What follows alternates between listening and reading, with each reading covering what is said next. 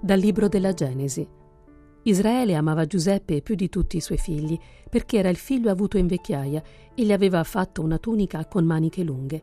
I suoi fratelli, vedendo che il loro padre amava lui più di tutti i suoi figli, lo odiavano e non riuscivano a parlargli amichevolmente. I suoi fratelli erano andati a pascolare il gregge del loro padre a Sichem. Israele disse a Giuseppe: Sai che i tuoi fratelli sono al pascolo a Sichem? Vieni, ti voglio mandare da loro. Allora Giuseppe ripartì in cerca dei suoi fratelli e li trovò a Dotan. Essi lo videro da lontano e prima che giungesse vicino a loro complottarono contro di lui per farlo morire.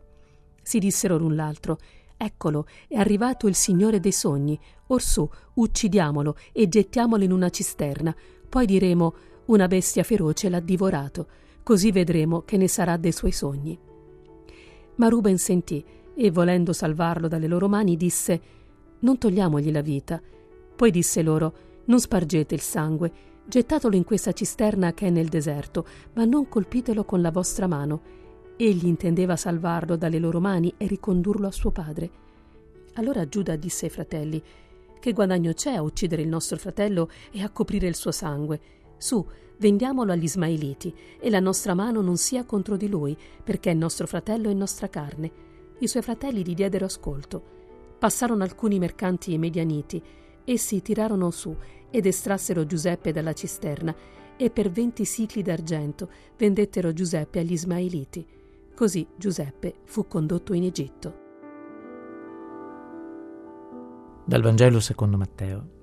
In quel tempo Gesù disse ai capi dei sacerdoti e agli anziani del popolo, Ascoltate un'altra parabola.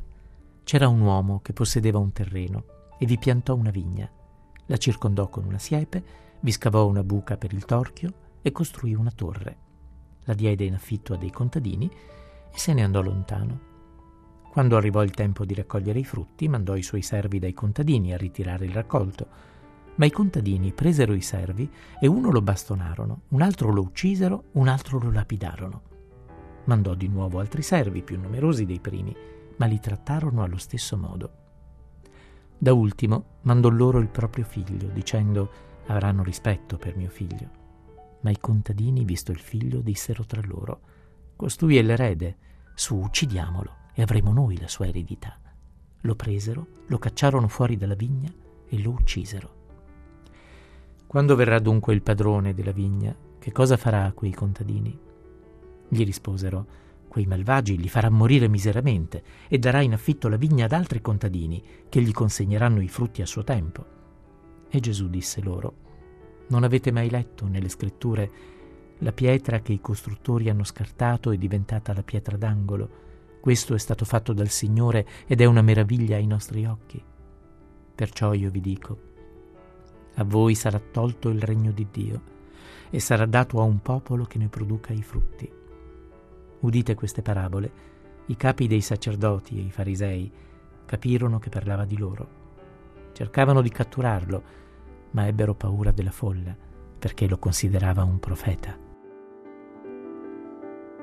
L'urgenza di rispondere con frutti, frutti di bene alla chiamata del Signore che ci chiama a diventare sua vigna, ci aiuta a capire cosa c'è di nuovo e di originale nella fede cristiana.